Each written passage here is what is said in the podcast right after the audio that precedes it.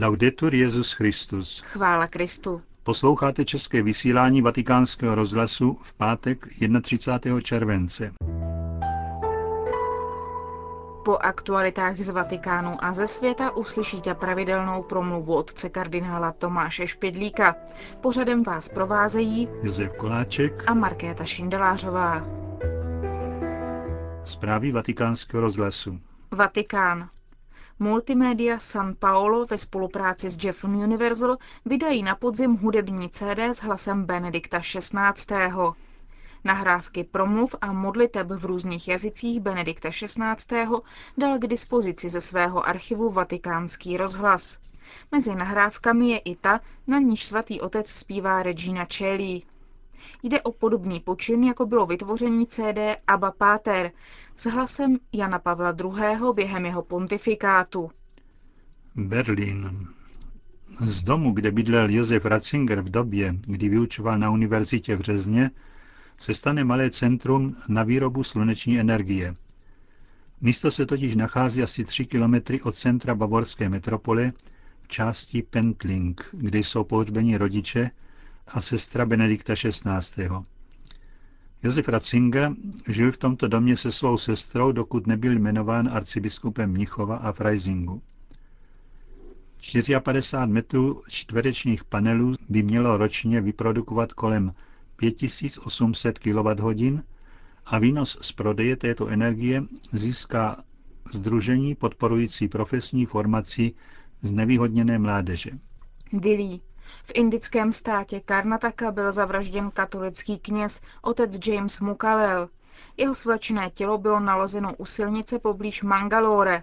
Otec James se podle prvních rekonstrukcí vracel na motocyklu z vesnice Tothadady, kde sloužil pohřeb. Podle místního biskupa syrsko-malabarského ritu monsignora Lorence Mukuci nešlo o loupežné přepadení. Místní křesťané jsou událostí šokovaní.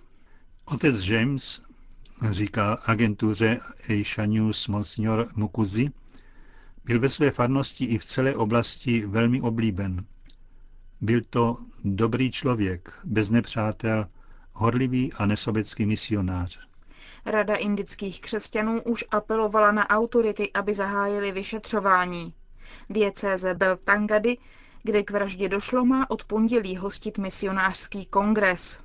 V loňském roce propukly v mnoha oblastech Indie násilné nepokoje hinduistických extremistů namířené proti křesťanům. Zdejší církev se snaží podporovat smíření a na 23. srpna vyhlásila Den míru a harmonie. Řím. Média včera přinesla zprávu o laicizaci, čili propuštění z duchovenského stavu františkánského kněze Tomislava Vlašiče, který působil od září 1981 do roku 1985 jako kaplan v bosenské farnosti Medjugorje. Právě v souvislosti s fenoménem Medjugorje, který tam v té době vznikl, ale zejména kvůli šíření pochybného učení, manipulování svědomím druhých, pochybnému mysticismu a přestupkům proti kněžskému stavu a šestému přikázání, se tento kněz, který žije od roku 1988 v Itálii, ocitl v posledních letech ve středu pozornosti Kongregace pro nauku víry. Prefekt zmíněné kongregace kardinál Levada dekretem z 30. ledna 2008 Tomislava Vlašiče suspendoval.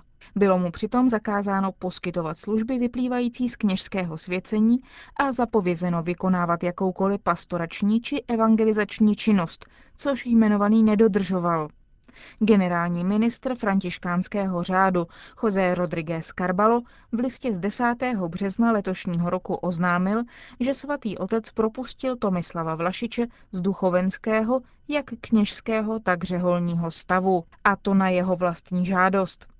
Pod trestem exkomunikace pak svatý otec uložil Tomislavu Vlašičovi, aby se absolutně zdržel jakéhokoliv apoštolátu, výuky křesťanského učení, duchovního vedení a veřejných vyjádření o náboženských otázkách, zejména pokud jde o fenomén Medjugorje. Přičemž nadále nesmí bydlet v domech františkánského řádu. Bývalý františkánský kněz se v minulosti prohlašoval za duchovního vůdce údajných vizionářů z Medjugorje, což oni sami popírají.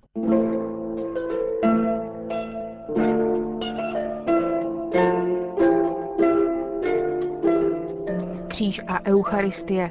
Pravidelná promluva otce kardinála Tomáše Špidlíka.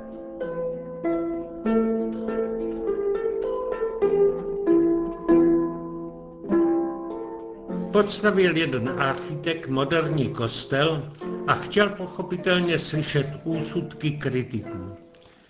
Byli mezi nimi na prvním místě kolegové z povolání a jiní odborníci v umění. Ale o slovo se hlásili ovšem i ti, kterých se stavba týkala bezprostředně, kněži a věřící. Ty ovšem zajímalo celkové pojetí kostela. Architekt je pojímal takto. Jeden jednoduchý pohled a soustředění na to, co se tu koná, neodvádějící pozornost nikam jinam. Jsou tu tedy holé betonové stěny, holý kamenný oltář a vedle vstyčený kříž. Mše totiž navazuje přímo na Kristovu oběť na Kalvárii a před tím nesmírným tajemstvím musí ustoupit všechny jiné dojmy. Ale nebyli spokojeni věřící ani kněz. A mají k tomu, co povědět také teologové, protože stavba má vyjádřit to, k čemu slouží. Je to především místo, kde se shromažďují věřící při sloužení mše. Ta pak navazuje přímo na kalvárskou oběť. Kazatelé to podávají takto. Sily přítomném přímši je to neviditelně a v tajemství, ale v podstatě je to totéž, jako kdyby žil v době Kristově a stál s panou Marií a se svatým Janem přímo pod křížem. Výzvodba k tomu v gotických kostelích plně odpovídala. Velký kříž a oltář pod ním. Inspirace je přímo biblická. Píše svatý Pavel Korinský.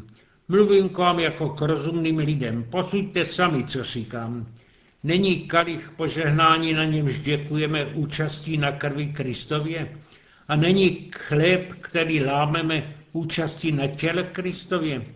Kdykoliv tedy jíte tento chléb a pijete tento kalich, zvěstujete smrt páně, dokud nepřijde. Celou mešní liturgii, jednotlivá gesta, někteří autoři vysvětovali symbolicky jako fáze umučení páně. Tak například modlitby kněze před oltářem měly připomínat přípravu Ježíšovu k utrpení, jeho úzkost v Olivecké zahradě. Když si kněz umývá ruce, mělo to připomenout Piláta, který si umýl ruce při osudku a tak dále. Dnes nám tento způsob rozjímání jeví nucený, čičerný. Hlavně však nás zaráží v těchto podobnostech jistá nedůstojnost. Ve středověku přistupovali věřící zřídka ke svatému přijímání. Nedívíme se proto reakci, která chce vidět přímši především společnou hostinu s Kristem, večeři páně. Bylo proto potřeba sloučit pojetí obojí. Přispěla k tomu pobožnost k srdci Ježíšovi. Ní se totiž spojuje obojí. Vděčná úcta k utrpení páně a časté svaté přijímání. Teologicky bychom tuto souvislost vyjádřili jednou větou. Kristova oběť je současně největší dar lidstvu, ta se svátostně vyjadřuje rozdělováním chleba a vína věřícím.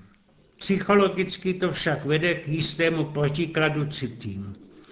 Když si představíme spasitele na kříži, jeho utrpení vzbuzuje city soucitného smutku. Přijetí daru, tak velkého daru, naopak nás má naplnit radostí. Jak ten dvojí postoj spojit?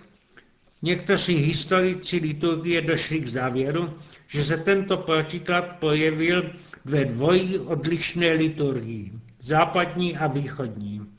Latinská mše by měla být vzpomínkou na poslední večeři s Ježíšem, při které ohlásil své umučení.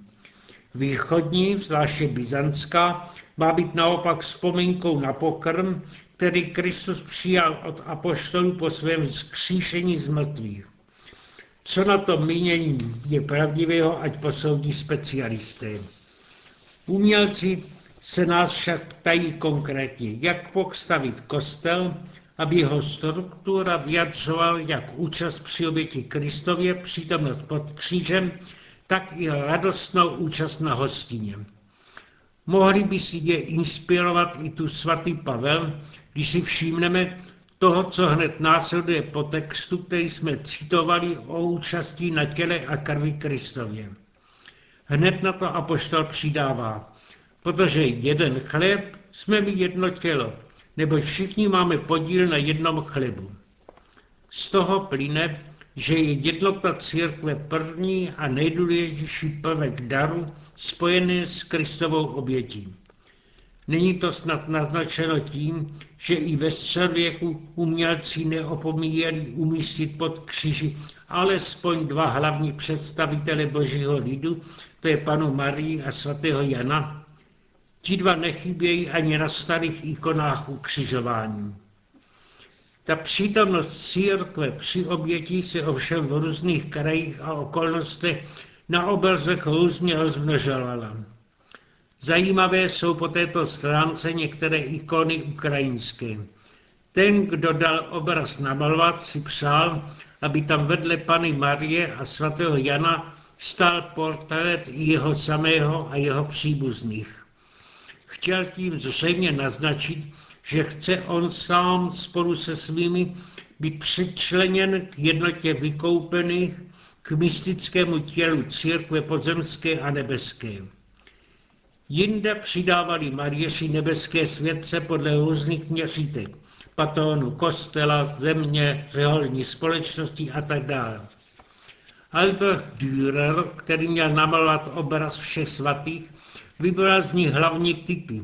Jednoho biskupa, jednoho mnicha, jednoho mučedníka a tak dále a uprostřed nich vévodící kříž. Takový je ostatně i motiv byzantské ikonostaze stěny před oltářem. Nahoře je kříž, ale pod ním řady svědců podle liturgických návodů a přitom bohatě vyzdobených. Jeden věřící ze západu, který si pohlížel vnitřek východního kostela, namítl skeptický knězi, který mu jej vysvětloval. Proč tu stěnu tak předu neodstraníte? Není vidět na oltář.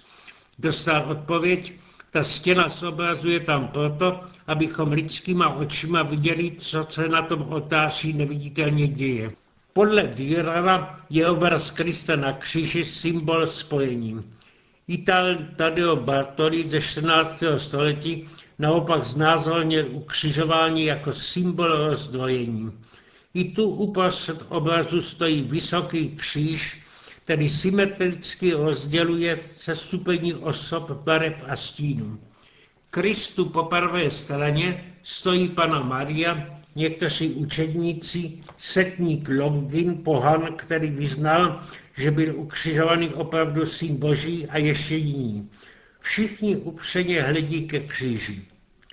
Po levici stojí židovští kněži a zákonníci, skupina vojáků a ti se obracejí ke kříži zády, hledí kam si jinam.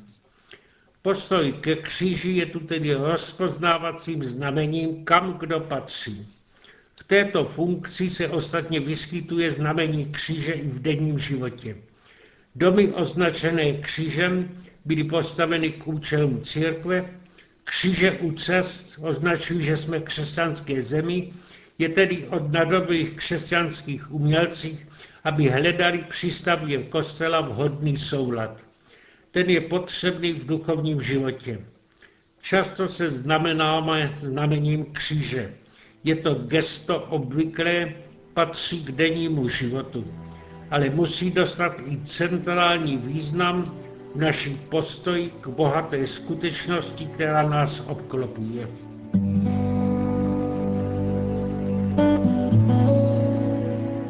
Slyšeli jste pravidelnou promluvu otce kardinála Tomáše Špidlíka a tou končíme české vysílání vatikánského rozhlasu. Chvála Kristu. Laudetur Jezus Christus.